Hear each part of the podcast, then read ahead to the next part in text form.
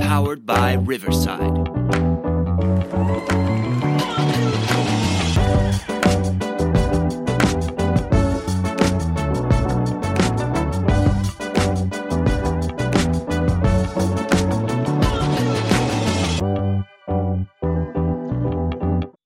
Is that a bird? Is that a plane? No, it's Manchester United, folks. You're not seeing things. They are soaring their way to the top of the table after four straight wins as they burst the bubble of the mighty Gooners, who remained, uh, or who should I say, whose unbeaten start to the season and 100% record was ended at Old Trafford on the weekend.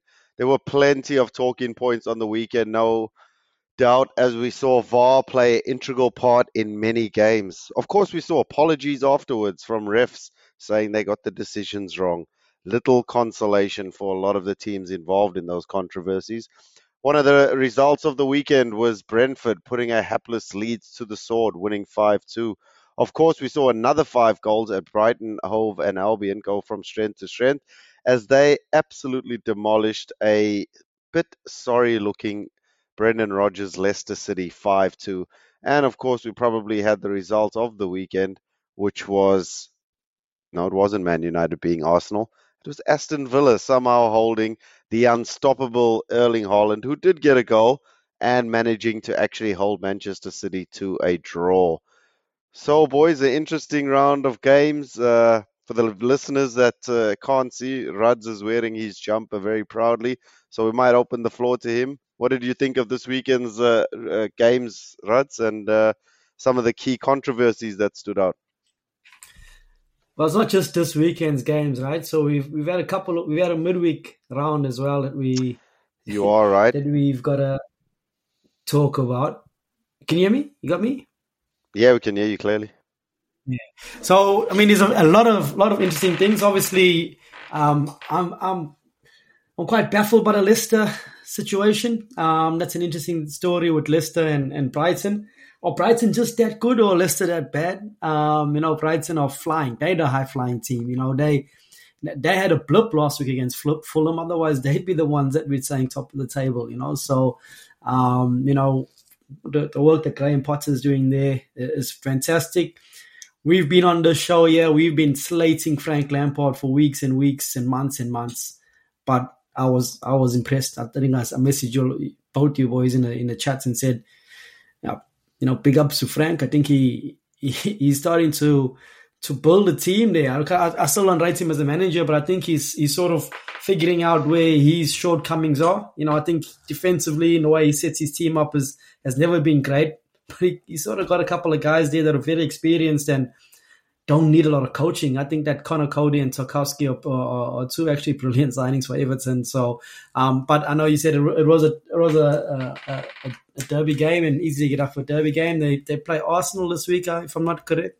If I'm not incorrect, wait. Um, so that's going to be another interesting test for for Frank and his team. Um, obviously, we we we you know first time we're catching up since the the first managerial casualty with uh, Scotty Parker. Um, but since then, Bournemouth have got some good results. They got a draw against uh, against Wolves, and then a six points against Forest. And that was a that was a really good result for them. But you know, I can't go can't go much further than United. Um, three one, four wins in a row. Look, still um, still a work in progress. Um, still a lot lot to do. I think um, in every single one of the games, we can see it's probably about a 10, sometimes 15 minute passage of play where we can see what he really wants to do. Um, but he's going back to basics in terms of, of really focusing on, on, on the defense.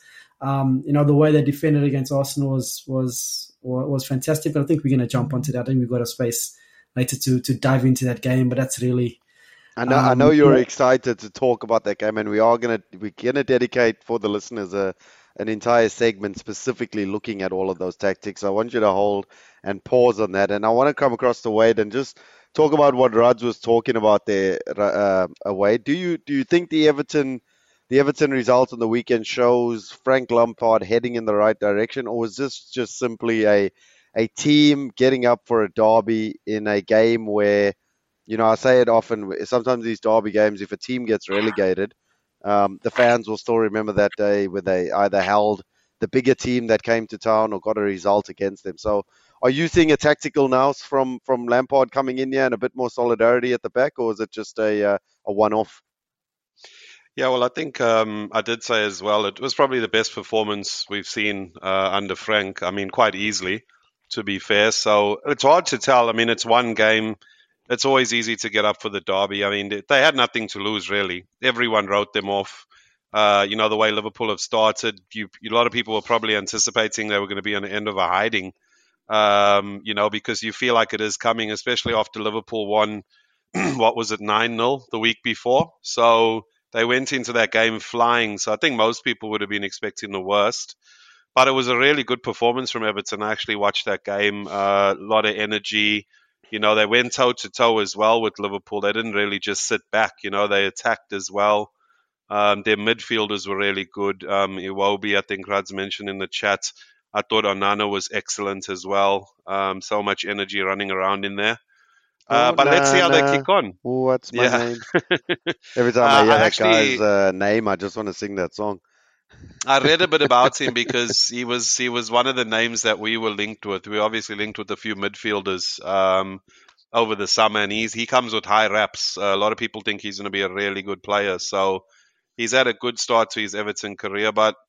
Look, uh, time will tell. It's a big test for them, obviously, coming to the Emirates. Uh, we've started well obviously a disappointing result for us on the weekend. Um, but performance-wise, we've been really good. So let's see how they uh, how they bounce back from that, and if they can back it up again. Well, I mean, we, we the last time we caught up, gents, was actually before the weekend of the 27th. So we probably there were there's three rounds that have actually been played since then. And um, I guess one of the teams that have been all over the shop a little bit is is obviously Chelsea. You know, um, they scraped a 2 1 win against Leicester. They then went on to lose away at Southampton in that midweek fixture.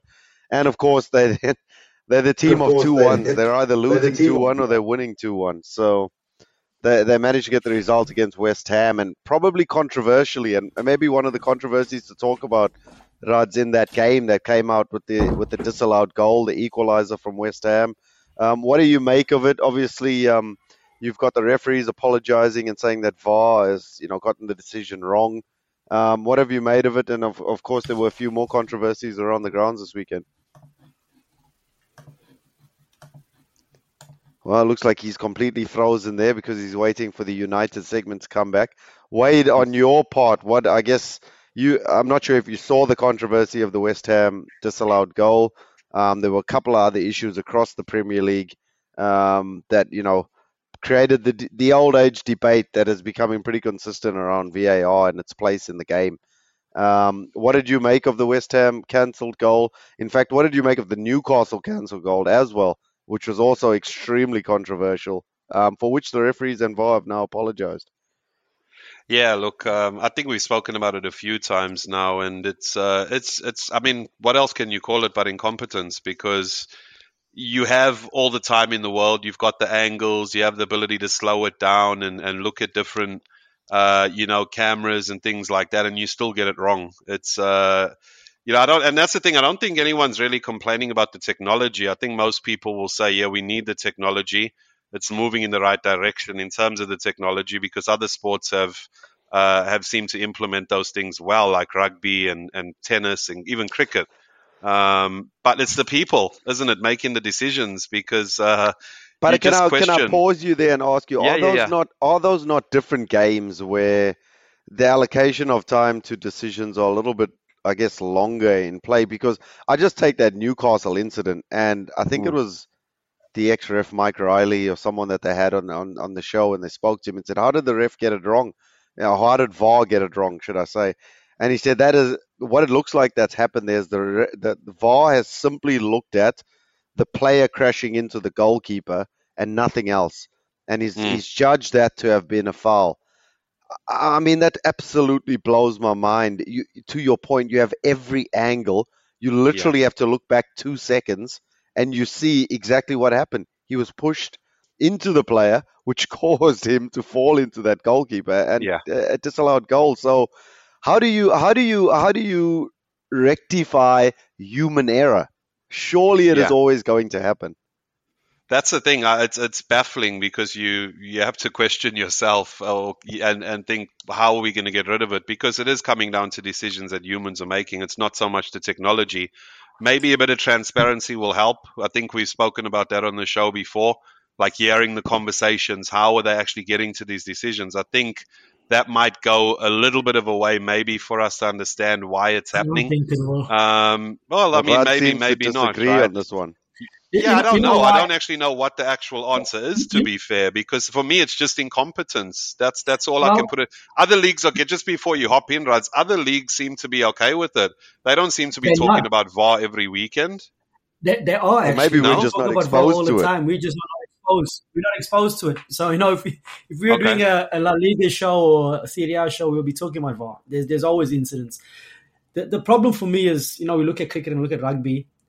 You know, there's there's there's no grey area. They're black and white. You know, um, I suppose what the cricket is grey. What you know, the technology is about is it hitting the stumps? Did he get a nick? Can he Yeah. hear something? You know, did did it ground? Did he catch it? With rugby, you know, did the pass go forward? You know, these are not subjective calls. They're not With- with subjective at soccer. There's so many subjective calls that are on the line, and you Mm. need someone with experience to make the call. So one referee may call it a foul, another referee may not. I've always said from day That's one, That's never going to change, though. Not going to change. So I always thought they shouldn't use it for subjective calls. Um, they should always stick with the referee's call. It's only where um, you know there's, there's a number of where it's clear that he's missed something because he hasn't seen it. But Um, Raj, but you in- brought up. Uh, now we go to this clear and obvious debate, and you know I sent that article in And yeah, I don't but believe in clear and obvious. What So the I- hell is what I'm clear saying, and If obvious? he's missed Yeah. something, so if he gives a penalty, if he gives a yeah, so if he gives a give a penalty, for example, and when you look back, the player's clearly dived. There's no contact. He's got to see that, you know. But if there is contact and you don't know if it's if it was enough, and and it's you know and that's subjective, stick with the referee's call. Don't even go to referee's call is No, final. Um, and, and even with these tackles and these red cards, you know, if you're going to do it, you know, Van Dijk could have been a red card. No one's complaining that it wasn't because in the heat of the moment, the referee seen it, he's given a yellow card. If you're going to do it in slow motion and you're going to gonna go look frame worse. by frame and you, and you look look at his yeah. stats, and, and the thing is, the consistency is an issue because, you know, next week, that exact same tackle will be a red card for someone That's else. that's the big problem. Probably, probably for Xhaka, you know, so. Yeah, exactly. Um, yeah, that's, It'll be a that- reputational red. No, you're right. Be, and you know what's ironic as well about this whole thing is we've been we've been we've been craving for a ref to go to the board and stick with these decisions. I know. And then Michael look- Oliver goes and does that, and you look at it and you go, "That's a bit harsh. That penalty." You know what I mean? Yeah, like no. if you're going to overturn something, like you can't That overturn that one, bro, because Yeah. that was like. Yeah. I thought that was harsh. You know what I mean? and then he overturns it, and we're like, "Oh my, what's the But if answer?" the, here? so the PGMOL, they give them directives to say, look, this year, this is what we're going to focus on. And, so, and with the handballs, they said, really, if it's too close, even though Mm. it's a handball, if it's really close, then we don't want to call it. Because I Mm. think a week ago, there was Scott McTominay had one where the, his hand was up here and was bouncing off. That was too close. And they made the call. Another league, that's probably a penalty or whatever. That's a penalty. So, yeah, but, but then that's the inconsistencies. yeah, that's the inconsistency. I mean that Yeah. that that you know there was, he had no time to move his hands. He's trying to get his you know. But anyway, um, you know there, there- there's a lot of these these But inconsistent. just so then, to your point, Rads, the only way to actually have a system that works is to lessen the impact of VAR on the game. It's the only way. Absolutely. Because the more you Absolutely. involve it, the more inconsistencies you're going to see, and the more we're Yeah. going to sit here and go. But to your point, the referee up there thinks it's a foul. That one there thinks it's not a foul. Then it's you're in the same situation. you know what I think would be perfect for it, and uh, maybe it's taking taking um, a a leaf out of cricket's book when there is a um, you know an LBW call that's really close and it can go either way. Umpire's call. Stick with whatever Stick the with the umpire's decision on-field is. decision. On on field. field decision. I think they sh- I think we should have a grey area in football where it can go either way. Stick with the ref's call. I think if that So was, you're saying was not? it- Don't tell the ref to go to the monitor. You just stick umpire's no, call. and they can come on they can come on the screen saying VAR reviewing umpire's ref's call. Leave it. So say look, it's a close one. Sticking with the ref's call. I don't Yeah. think anybody's. That's will- will actually a good idea. that. That's a good You know, idea. Yeah. Because, because we know things are so marginal and tight in interpretation of the laws, whatever. The refs interpret interprets Yeah. it something else. It's not. It's, a, it's a good idea, but to say no, people will still complain because they're going to Of oh, go. course. There'll always You've be. got the I don't think you've got ever the gonna go technology. Why Yeah. can't you use Yeah. it? So to me, the only things in football that are that are that are 100% not debatable is goal line technology, which Yeah. is Yeah. if the ball crosses the line, cross the line. If it doesn't, doesn't, and offside. So really, that's the only two things VAR should actually be used for. And I mean, to be fair, the goal line technology they've already got something else in place. So really, what VAR should be used for is offsides, and that's it. Yeah. Everything else is subjective. Yeah. Mm. Did I Yeah. also did I also see a VAR call for an offside on the weekend? Did someone get referred for an offside? Did you guys see that? I, I'm I'm pretty sure there. I, I don't know. I don't know if I'm just imagining this, but I Yeah, feel so- like so there was someone got referred to, an to look at VAR for an there- offside. Now Oh, there as was in somebody what had to go that look at the screen. Yeah. So basically, Yeah. what happened? Um, Mac Allister, Alexis Mac Allister from from uh, Brighton. Oh, they Scored just Yes. allowed some brilliant cracker. goal. One of the goals Oh, of the season. man. One of the Oh. goals of the season. There's a cracker from you know, but and when they referred him to check the offside. Yeah. well when they are when they're looking at the goal, um, the the VAR just just has said there's an offside in the build up. So um, But I don't understand why they referred him to go look at it. Then wouldn't you just call the offside? Like, why did he go to the monitor? I didn't think he went to the monitor. Did he go to the monitor? I don't know, man. Maybe I'm I need to just double talking check that. I- I but thought I was the goal I've- was the goal disallowed for the goal was disallowed. Offside. Yeah, for and offside, how far was- back in which the play was the offside? So the ball came into the box, um, Mm. and then went back out, and that's when he hit it. So when the ball came into the box the first time, the guy was offside. When it's come back out, Did that Um, guy actually interfere Did he actually with play? touch the ball though? Did he touch the ball in Mwepu? Because it didn't look to me like he got a touch, Rads. But did he play know. what at are the they ball? saying? It's He not was, about he was, it's not about touch. It's about playing I at the think by ball. the by the letter the Lord was, but I think in the spirit, you know, interfering. But But I, I, don't I know. brought this up before. I He was brought not this up before.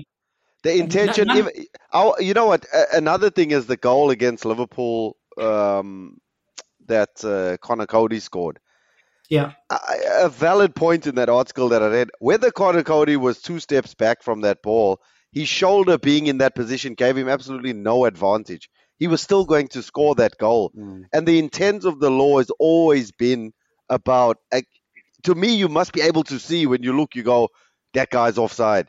I hate Yeah. the fact that we are so But- marginal in these calls, man. I personally, Yeah. I think it's Yeah, not in the spirit. I I, I maintain from day one, it's not in the spirit of It's yeah. not. I mean, we all It's understand about it. At the end of the day, You're looking uh, for you're you looking to- for a reason to give it. That's how You- it's coming across. That's yeah. where it's coming from. It's, it's Yeah. sucking the the life offside, out of we, it, man. we have to draw the line somewhere, you know, and and and even if you say Daylight, No. just some daylight would be nice. So, so even if it is daylight, so you, that, that, daylight is a massive advantage for the attacker, bro.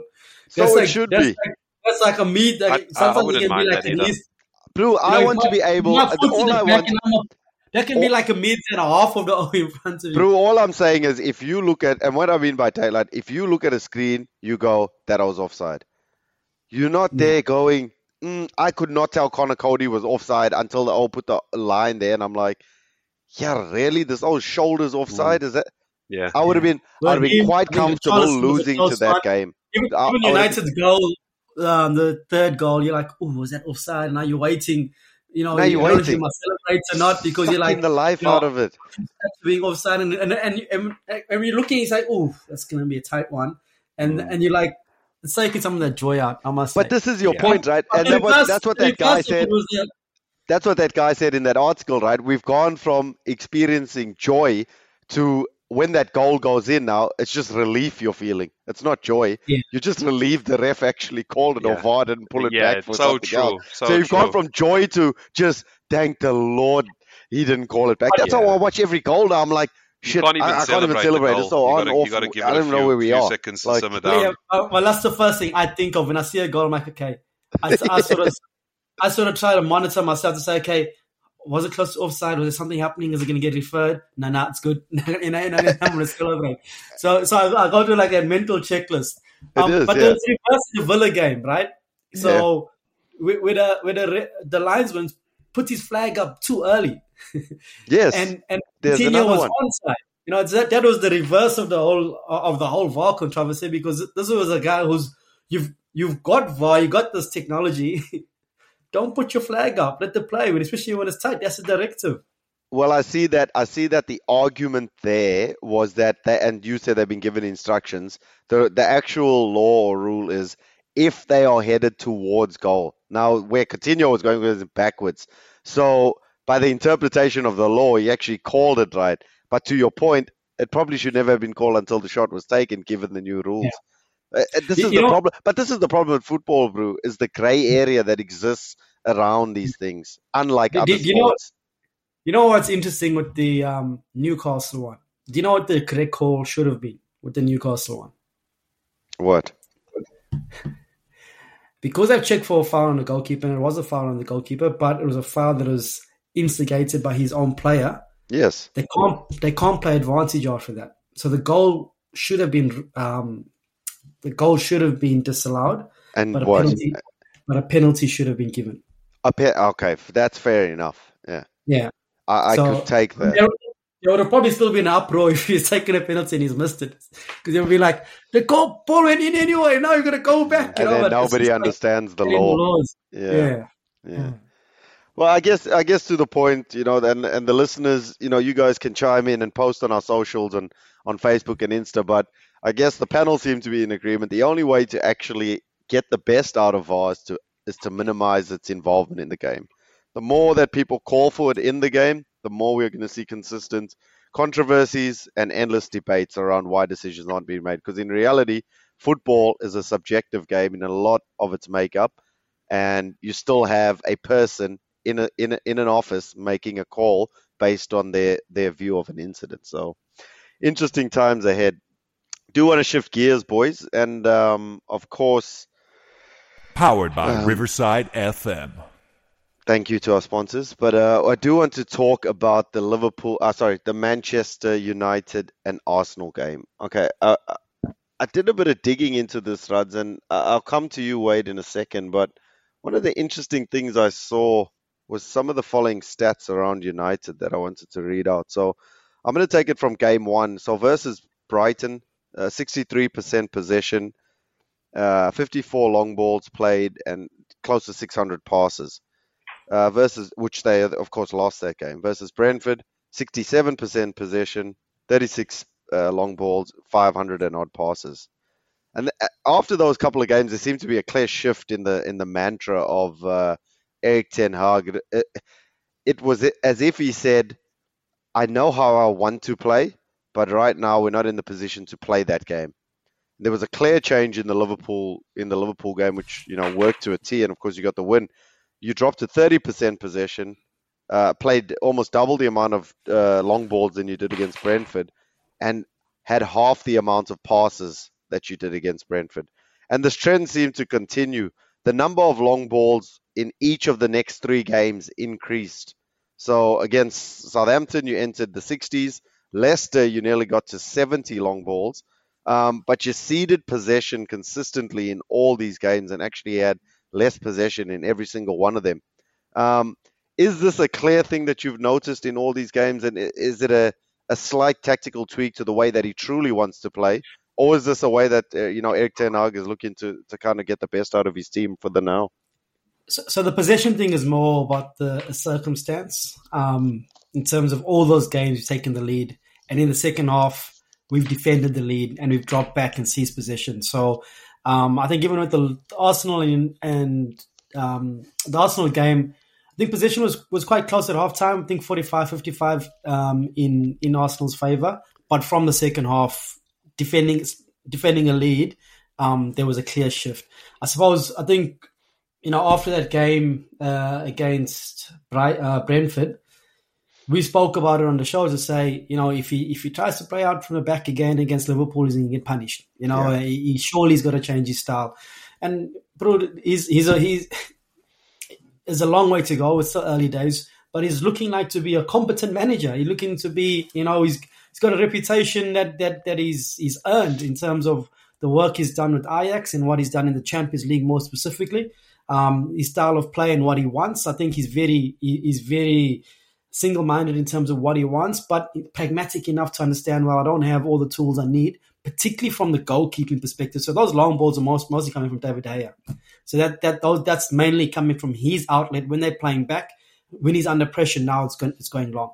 Um, so I think that's been the clear shift. But what, like, like I say, the circumstance of going a goal up, even against Leicester and Southampton, you know, there's still a fragility in that in, in the team. So he's, he's it's really about grinding those results out. So when we've got that goal lead, he wants to grind it out. Let's sit back. Don't need to be expensive. Don't need to expose ourselves. And because of that, um, you know, the position has been seized. So there's, um, you know, there's a. I, I see uh, we've got Jamie, Jamie Carragher and Neville to say a, a few few words, but um, I, I, think so far so good. I think um, there'll be some there'll be some interesting times ahead. I think the intent for him is to be a position based team.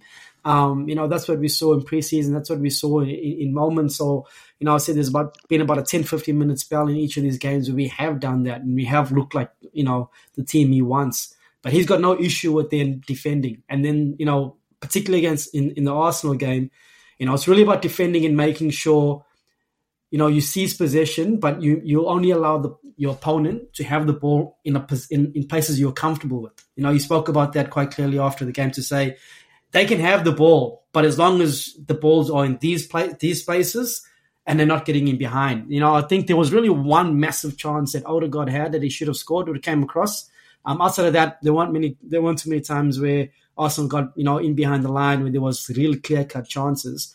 Um, you know, there was a lot of half chances and, and, things like that. But I think that defending and making sure, like I said, the positioning of of where your opponents is, he, he was extremely happy happy with that. You know, and that's and those were his comments. So let's see how it goes when the team goes one goal down. You know, what happens then when we've got to play in the front foot. So there's still a lot of work to be done. So um, still very early days. United are not back yet. Um, I'm glad. I'm glad you've said that. And wait, before I come to you, I do just want to play this little snippet, I guess, to echo some of the the sentiments said here. But what Gary Neville and basically what Jamie Carragher had to say about Erik Ten Hag, giving him a, a massive kudos for for some of his tactical changes after those first couple of games.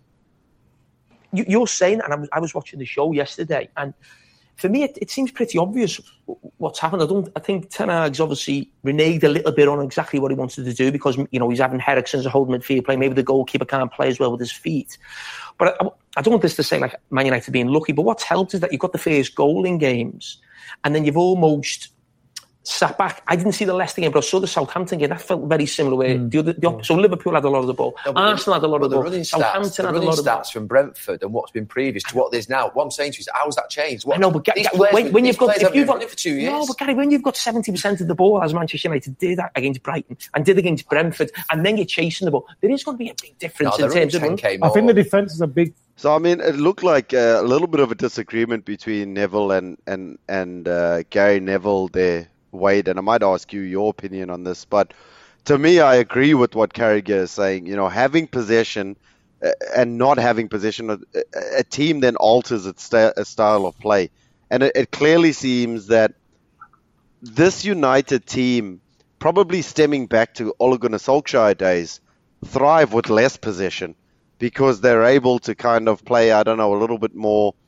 um, on the counter, And, and, and kind of yeah, kind of control it a little bit in that sense. So, uh, uh, were you seeing the same things uh, from United in the game? And I guess once you've answered that question, what did you make of the Arsenal performance on top of that, and what let you down?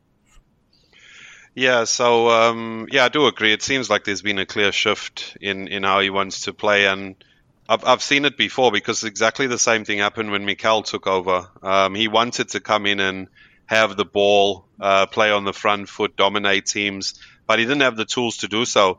So we played a very defensive game. Um, we would literally give up the ball and try hit teams on the counter as well. And we went on to beat City and Chelsea and win an FA Cup final playing that way. Um, so sometimes you just gotta you gotta use the, the, the tools that you're given and try and make it work. I don't think it's well from what we know from Ten Hag. It's definitely not the way he wants to play. I'm sure he wants to play out from the back, control the ball, score goals, you know, uh, you not concede the ball, win it back quickly, all those sorts of things that you see a lot of the top teams doing. So, look, he's working with the tools he has, and um, you know, so far so good for him since he's made that change. Um, they've been really good. They've been clinical, and they were clinical against us um, on the weekend as well it's obviously a hard result to take. I mean, I don't think there's there's any team I hate losing to more than United, to be honest. Um, it's the one game, it's the, the, the couple games you really want to win. So, the result was hard to take, but uh, I think the general consensus amongst Arsenal fans and a lot of pundits that I've listened to as well is there's still a lot of optimism because I thought we played really, really well. Um, that second half, uh, they, they showed possession stats just before United scored. And I think it was 80 20. It was one way traffic completely um, in that second half. And after we scored the first goal, I was thinking it's a matter of time before we get the, the, the second one. Um, and we conceded against the run of play.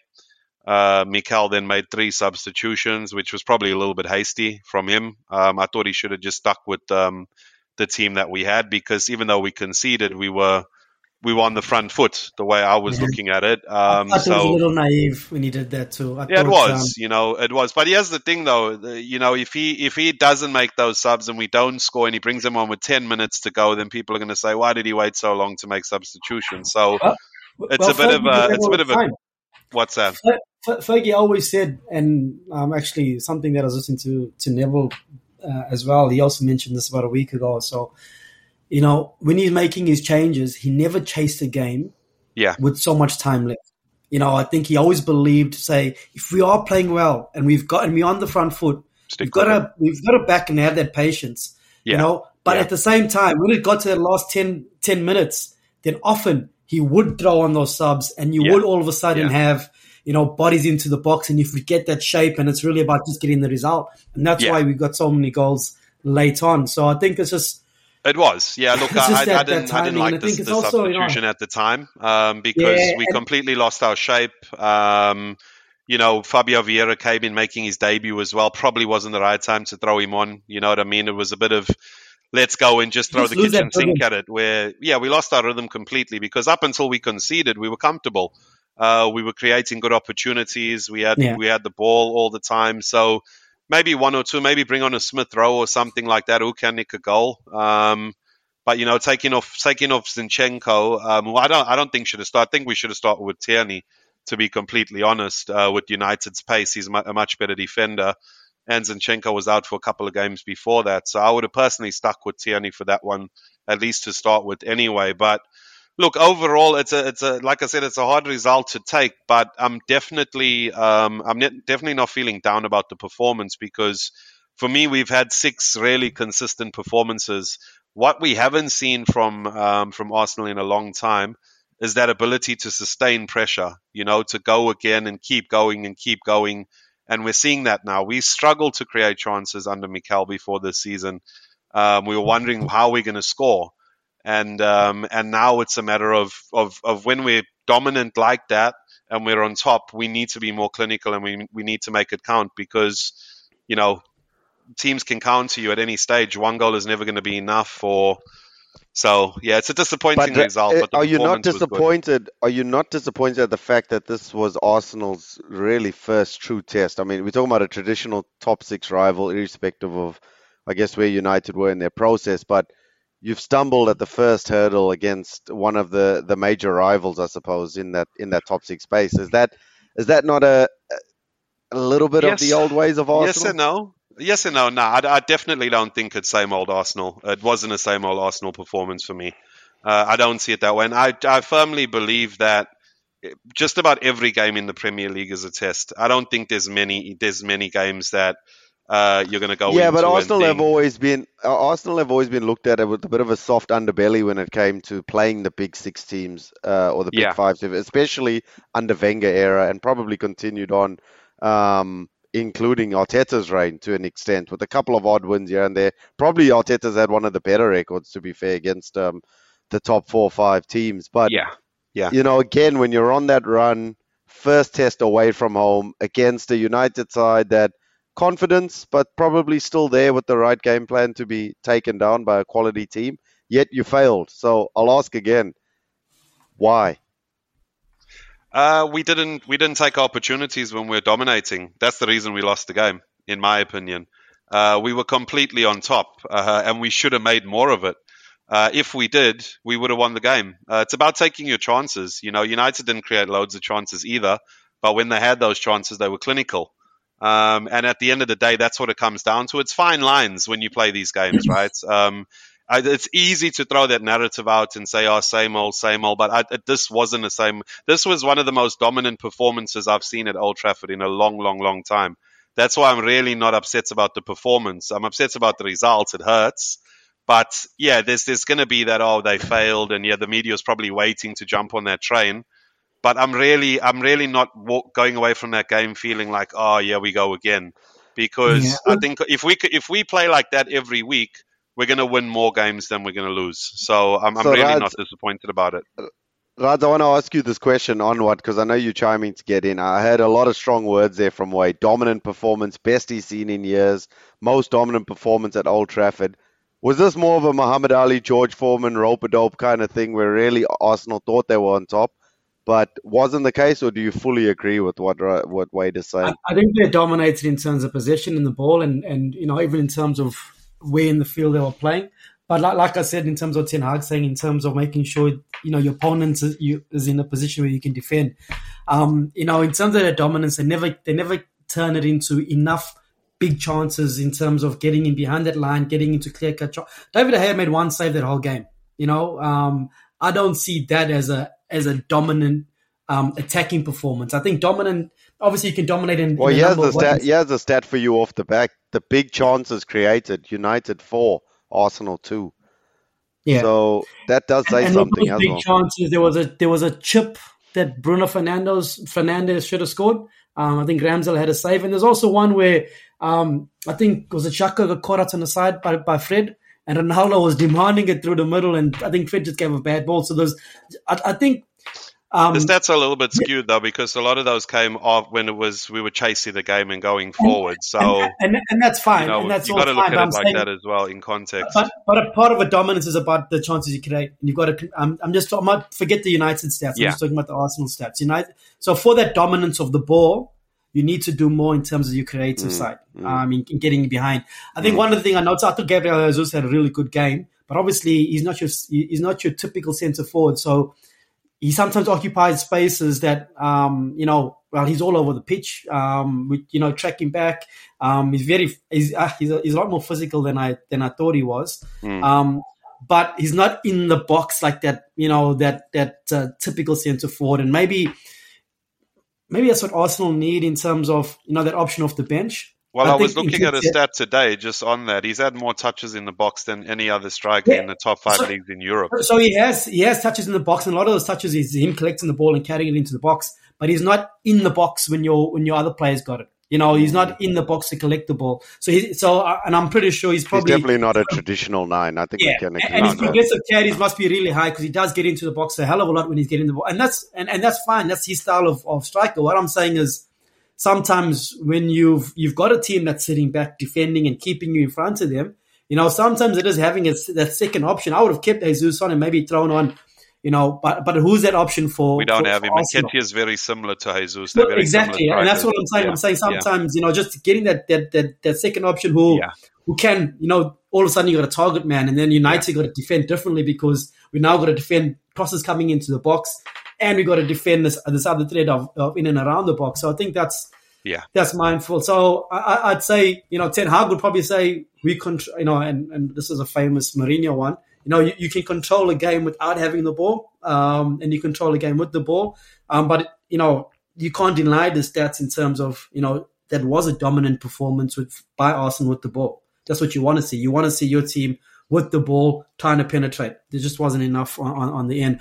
The, and the maybe, It can the, be wanting. It, uh, you just hope that's not a trend, though, because yeah. there- you know, uh, probably in the start of the season, Liverpool have been culpable of it, where we've dominated every game in terms of possession, but Yeah. we've looked toothless in that final third in, in, in most cases. So I'm not saying Yeah. that's the case with Arsenal, but you know, for for Wade, I'd just say be cautious of the fact that it's all well and good dominating possession. I always look at the key thing around dominating possession. Are we breaking the line?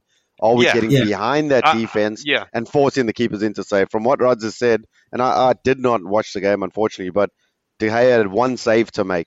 That doesn't seem to me like a team that's doing the right things with the ball when they have it. Yeah, but uh, the the thing is, I've I've watched Arsene Wenger dominate the ball and not create anything. I've watched us go pass it back, go side to side. This wasn't one of those performances.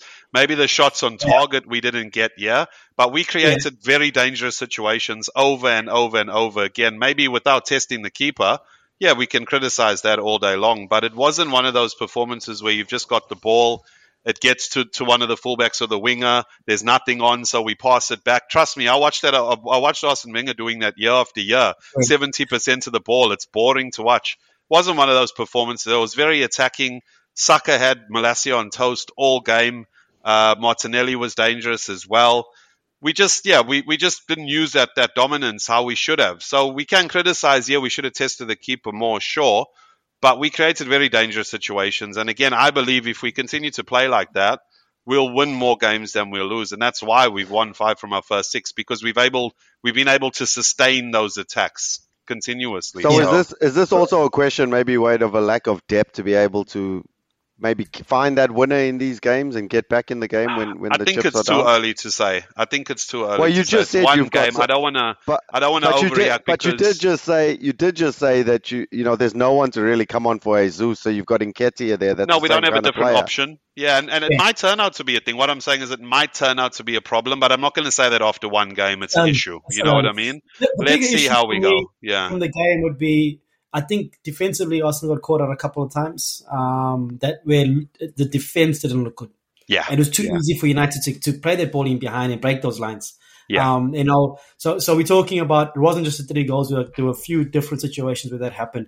I, I think you know it is hard. I think Eriksen does add something so different for us in terms of being able to break those lines with the with the ball. Um, with with the you know around the corner ball where he knows where Bruno is, and all of a sudden we've got we you know we can attack where Fred and McTominay before would, wouldn't be able to do that. So um, whether it was just this this game, um, but that's the only thing I'd be watching is whether No, you know, uh, you're, you're spot on because uh, the fans have been saying this as well all season. Gabriel looks like a weak link at the back, um, and he cost us that first goal going diving in like that, puts everyone under pressure. Then Zinchenko comes in to try and cover, and you've got the free man Yeah. on the outside. So he did that, and then even the second goal, we're on attack, we lose the ball, everyone's pushing forward.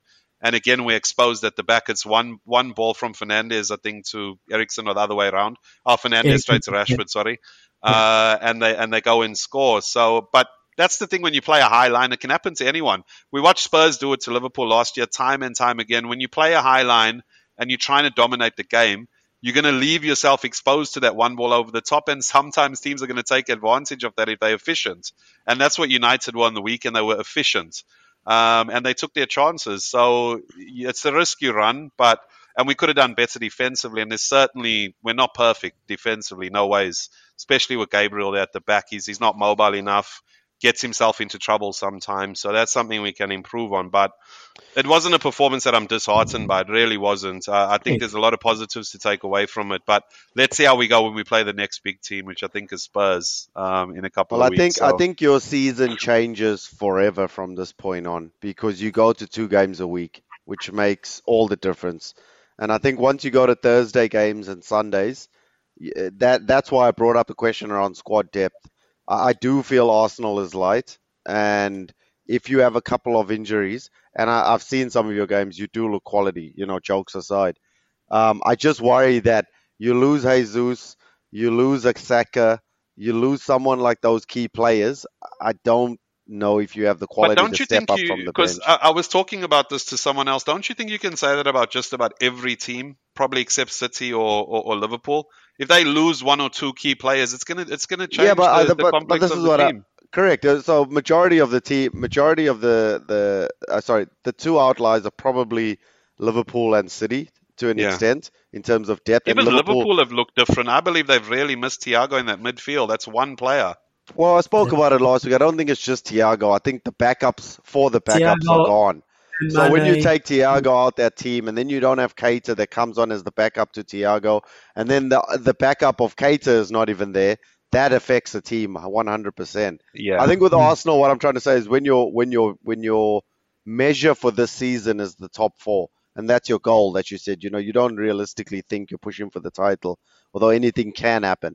But if your if your measures the top four, and it is those couple of injuries that that do occur, um, there is a concern. And don't forget, Yeah. United. Yeah. Do you have? Are you in the Europa League?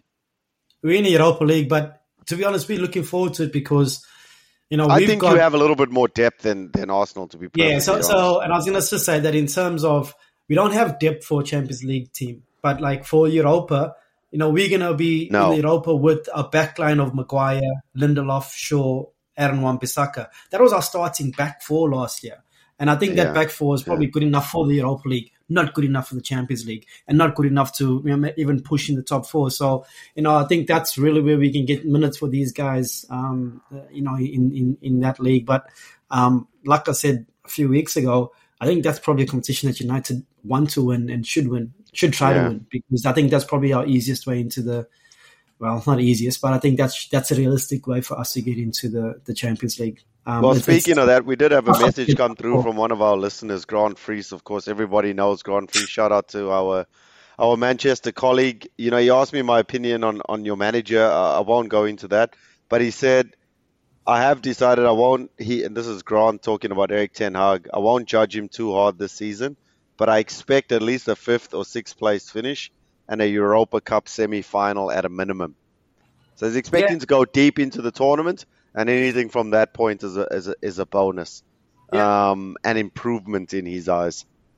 I I think with all these Euro- European comps, once you get, you know, into the semis, then it's a lottery, right? Um, then it's really, you know, any team in that semi can win it. And, you know, sometimes it's the surprising team that ends up winning it, particularly the Champions League. So I think that would be a, uh, I think that's fair. It's probably much what I'm expecting as well. Um, I wouldn't be calling for his head if he doesn't make the top four. I said my prediction for United was anywhere between fourth and sixth. Um, Yeah. Nothing higher, nothing lower. Um, I think that's where that's where they should be. Um, but and and a a good season would be winning the Europa League. And Wade, I guess final thoughts. Given the start you've had, given that that that, you know it is always hard when you have that bubble burst because I know that when you go on a run like that, you start thinking bigger. So I'm going to ask you: Does the perceptions of this season change? Does the expectations change? Um, do you see yourself pushing higher up the log um, in this season?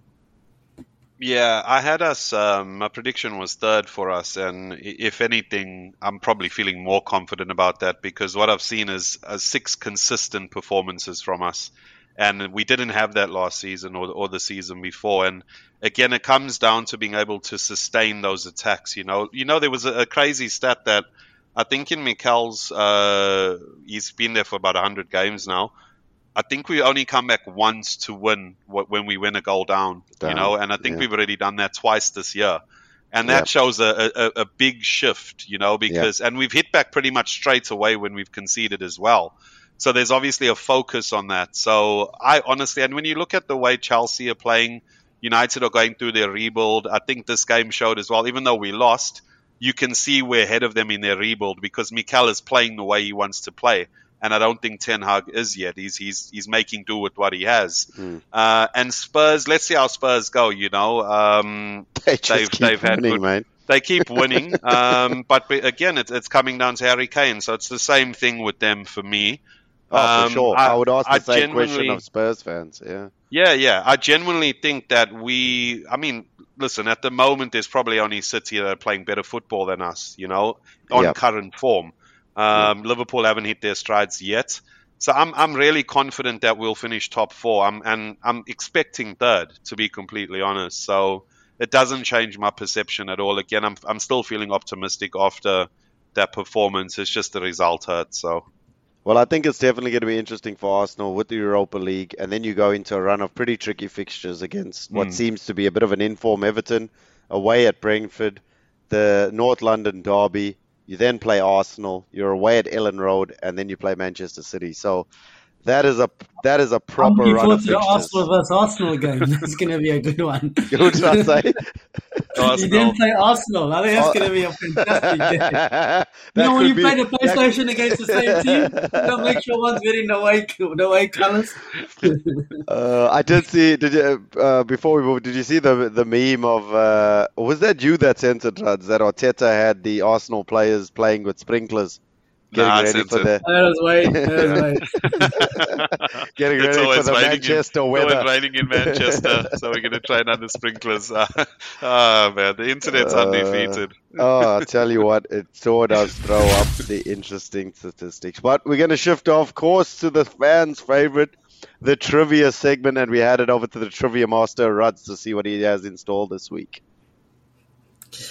I actually got two sets of questions, but I'll, I'll just stick with one because I was prepared for the show last week. Um, but I, I think um, we'll be diving back. Maybe it's a double whammy this week. Yeah, I think some. I'll, I'll stick with just this week's one. I think we've got some good questions lined up. All right. Um, which player had their 23rd assist this weekend? The most in the league since his debut. So the most in the league by any player since this player's come into the league. Kulusevski. Reece James. No. Not Kulusevski, not Reece James. Most by any player since he's come into the league. So since this player's come into the league, no Yeah. players had more assists than him. Fernandes. It is Bruno Fernandes. Ah, Wayne Fernandes, takes that yeah, that's a good one. That was his outside of Um, the foot pass to Rashford. He's good with those assists. He is actually the prick. Which player became the 17th player to score and assist off the bench for their club? Uh, Alvarez. I don't think he came off the bench to He score. didn't come off the bench. Oh, So I'm re- thinking of the midweek game, I think. Score and assist on the weekend off the bench. He is from a top six team.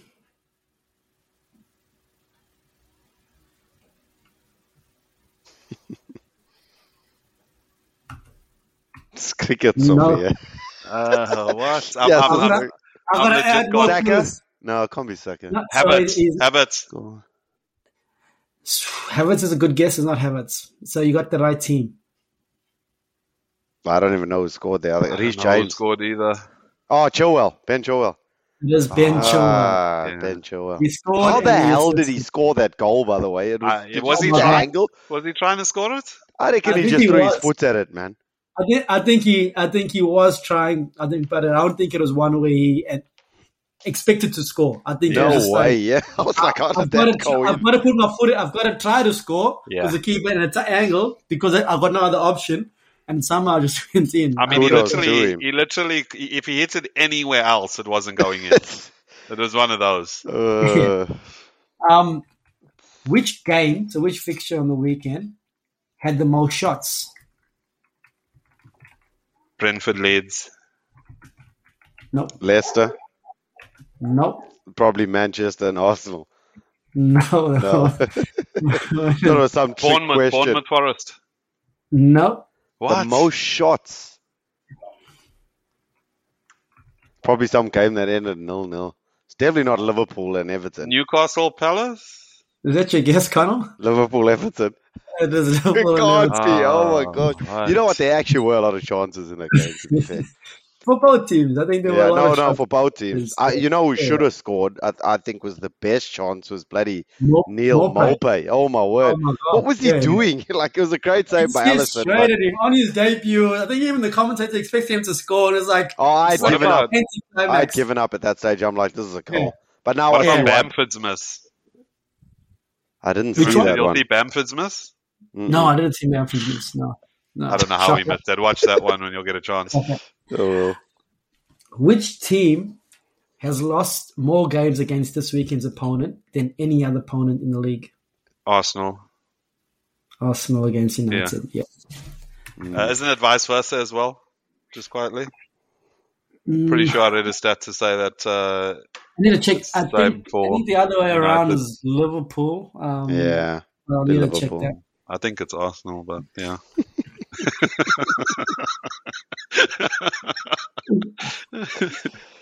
Which team came from behind to win a Premier League game for the first time Bournemouth. after conceding in the fir- if- after conceding the second half since 2009? Okay, not Bournemouth. They conceded in the first half. I Um, can't even say that again. Who So, which team came from behind for the first time in in the Premier League Yeah. um, since 2009 after conceding in the second half? So they So didn't they've conceded- necessarily they didn't necessarily win. They just came back. No, they came from behind to win. Chelsea. Oh, to win. It is Chelsea. I was gonna. I should have just said bloody Chelsea instead of asking a million questions.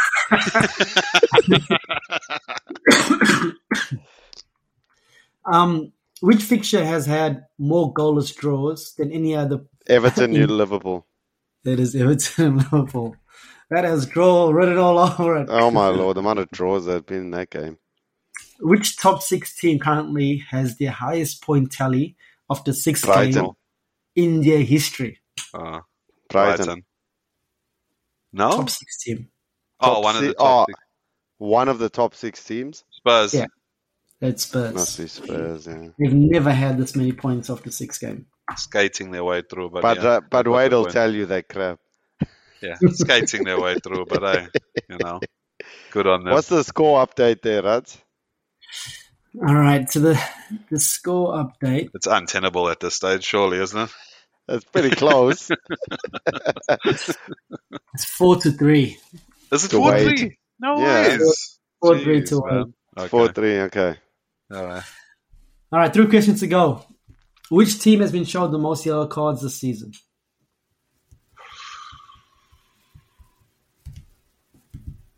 Leeds. Not Leeds. Chelsea. Not Chelsea. Okay, we're talking uh, general bottom half team, mid table team. Um, traditional top six team. Jeez. Top six. Yeah, Spurs. not Spurs. Arsenal. United. It is United. Oh man, someone had to get it eventually. All right. Oh, I need Um, these next two or it's over. You have to you have to get the next two to equalize. Which player has created the most chances in the league this season. this season? Odegaard. De Bruyne? No, Not Odegaard. Haaland? No, it wouldn't be him. No. no. De Bruyne is second actually. Second. Um, created the most chances. Um, oh man, who's created the most chances this year? Stumped. I'm completely stumped, yeah. I think of like Um, even Odegaard, no, it wouldn't be. He scores a few.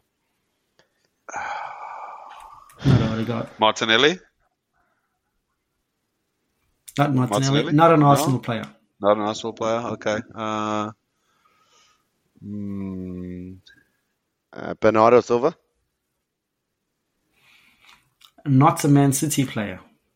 Oh, wow. Bruno Fernandes. Not a Man United player. oh, what? Jeez. Kulusevski. It is not a Spurs player. Trossard. It's a top six. It's a top six player. So it's not Trossard. Uh, what? Reece James. It is not a Chelsea player. What? So Uh, who's no, left? how can it be? It's a Liverpool player. Oh my lord. Salah. Bobby Firmino. No, it's not Firmino. Diaz. Salah. It is Mo Salah. Come Has on, he guys. still Oh. created? Actually, I just Wow. saw. What? I'm such an idiot. I literally saw a stat the other day that said he's created the most chances. Jeez. That was the question. I Who's know. created the most chances? But I, I got in my head. I got in my so- head, and the first thing in my He's head not was scoring. we haven't conceded. We haven't done anything. Yeah. Yeah, so, so basically, I think obviously he's, he's occupying maybe a little bit of, of a wider position, and he hasn't taken as many shots as he normally takes at this point. So normally he tops the charts for the most shots taken, um, but Yeah. what's obviously encouraging is he's still creating a lot of chances. So he's, he tops Wow. the charts. With, Well, my, with my brother and I taken were having this debate about the tactical change at Liverpool, and one of the things that we can't quite figure out is you got what Klopp's with his system, and I can clearly see we're doing something different, but we've got two left-sided players playing on Mm. the right side of our midfield. So you got Yeah. Harvey Elliott and um, Salah. So it's it's it seems to be creating this dynamic where Salah's further wide and he's he's creating more than he's what he should be doing, which is getting in front of goal and scoring. So I am a little bit worried about my fantasy team because uh, the longer Salah stays out wide, the bigger the chance I'm going to sell him. Um, so I I need him closer to the goals to be scoring. I mean, I don't. Well, I traded you. Don't forget in the draft fantasy for, for Yeah, Haaland. uh, that, that, that was money in the bank. That one, that was a good trade. Uh, especially sort of continues as a, as a now a traditional winger. He's almost becoming a winger. It's a strange. Yeah. It is anyway. That'll be a debate for another. But there's a lot to talk about in that one. Yeah. Okay, so five Well- four. The five four, Carl got to get this one to, to to at least go to a tiebreaker. Which team conceded their first goal this season that was scored by an opponent? Bournemouth. Uh, first, what?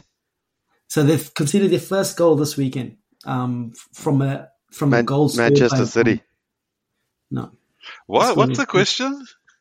Which Brighton. team conceded their first? It is Brighton. Thank you. So, Yeah, so- baby. so they've conceded in the first game against United. They scored an own goal. Um, no one scored. Oh, No one scored against them wow. again. And so, that's so uh, this that's Man, interesting. they are impressive, man.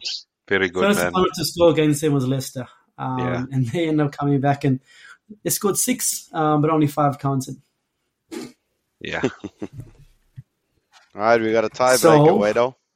yeah. We do have we a do. tiebreaker. You're gonna have to go to one of those ten questions you had from last week, Wa- Raj. Yeah, now I've got a few. So uh, let me just. No Liverpool or Arsenal related ones. How's that? Yeah. Agree. Okay. Make it a So real in the doozy. midweek, in the. All right. Which player has 84% of his goals from shots that are outside of the box? De Bruyne. No. He is not from a traditional top six team. Coutinho. So, no, Coutinho is a good guess. oh, that's a but good not guess. Coutinho. though. Bowen. It is a good guess. It's not Bowen. Nah, I would say he'd be in the box. So who So do you not a- see as you know? Whenever who do you say? Ward Prowse. Not Ward Prowse. That's a good I just guess. think one, one of these guys where whenever you see them scoring, it's from outside the box. Yeah, I'm trying to picture that exact thing, and not from a top six team. Neves. It is Ruben Neves. Ah, that's actually a good guess. Get Well Great him, Wado. man. thinking. Get Yeah, he does Yeah. score a Well- lot of goals from outside the box, man. he does Yeah. too. Well, well done, Wade. You've taken Well it. done, Wade. Taken Well it done. this week. He actually Um, scored a cracker um, in against Newcastle, and and that Saint-Maximin goal. Those were two crackers in that game. Yeah, eh? it was. Yeah, it was. I mean, that's where that question came from. Um, so I mean, Wade is taking a pretty decent league, Th- three, three, three wins to one. So currently, you got some work to do. Yeah. Well, I, I Uh, told you guys, I'm moving like Arsenal this year. Arsenal energy. Much like boy, Arsenal. Yeah, he's, Top he's three this year. rolling out the gates. nice one. Nice one, gents. I guess, um, yeah, we got plenty of fixtures to look forward to. With uh, we got Champions League back for some. We've obviously got uh, Europa League back for others. Um, the Conference League, I think that kicks off as well this week. So obviously the three major European competitions all in action this week, with the, guess all of our teams being in action, and pretty much being in action all the way till the uh, till the till the World Cup break. Um, which uh, of course is going to mean two games a week. Squads are going to be tested and no doubt uh, challenges. But if we go to the weekend's game, we've got Liverpool playing uh, Wolverhampton Wanderers at Anfield. We've got probably the match of the round, which is Antonio Conte and uh, Pep Guardiola at uh, the Etihad. Arsenal taking on what seems to be an inform Everton, and a tricky fixture for United as they go to Aaron Wan-Bissaka's former home ground in Crystal Palace. So interesting few fixtures there, boys. Yeah, um, Yeah, we were I'm well looking for beaten. uh, looking for a bounce back from us. It's going to be interesting to see if we can react. Um, Everton played really well. We've been questioning whether it was just a derby or not. I guess we'll see in that game. We'll find out. Um, Mm. But a big test for United going to Selhurst Park. They they tend to step up when they play the big six, and they're not exactly going to come out and be on the front foot, you know. Um, so it's going to be interesting to see how they navigate that challenge, and then yeah, City and Tottenham as well. You know, total football versus anti-football. So let's see how that goes. yeah, look, I think with the United, I mean, United do have a, a way of play under um, Erik Ten Hag, which you're starting to see a lot of. I mean, that first goal um, that United scored against Arsenal was not a counter goal. I mean, that was a goal where started up on the left, moved to the right, went all the way back to the goalkeeper, went straight back up. Every single player in the team had a touch of the ball before they scored that goal. So there, there are, you know, a lot of sort of patterns of play that are emerging. So I think, um, you know, it'll be a, a good test. Um, they did comfortably beat us last year, um, and Erik Ten Hag was was was watching um, at Selhurst Park, so I think uh, they'll be looking for more of the same. Um, and they they even as I comfortably they dominated us in that game. You know yeah. they, they were the better team by far in that on that day. So they did the same to us. They gave us three, and it yeah. should have been more. So yeah, yeah. So I think I, I think we are under no illusion that's going to be a, a, an easy game. I think that could you know that could definitely be um, a, a hiccup um, that sort of slightly derails the progress that's been made. But you know, tough week, two games. Arsenal in the same thing, two games. Let's see how we how both teams react in terms of you know keeping everybody fit. I think Arsenal probably a little the bigger concern with the fitness because um, you've had a few players that have been popping up with injuries. I think United have got a pretty good record at the moment. There's no no no real injury concerns outside of Anthony Martial, um, and that was done pretty much in preseason. So um, let's see how we all cope with these two games, like you were saying, Connor. Certainly interesting indeed, and no doubt we'll have plenty to talk about next week. But we have come to an end of yet another episode of What the Football Podcast. It's been an absolute pleasure. I'm your host, Conway T, and I'd like to thank my co hosts, Ruds and Wado, as we give you the power of listening to everything English Premier League. Until next week, enjoy the football, and we will see you all again next week.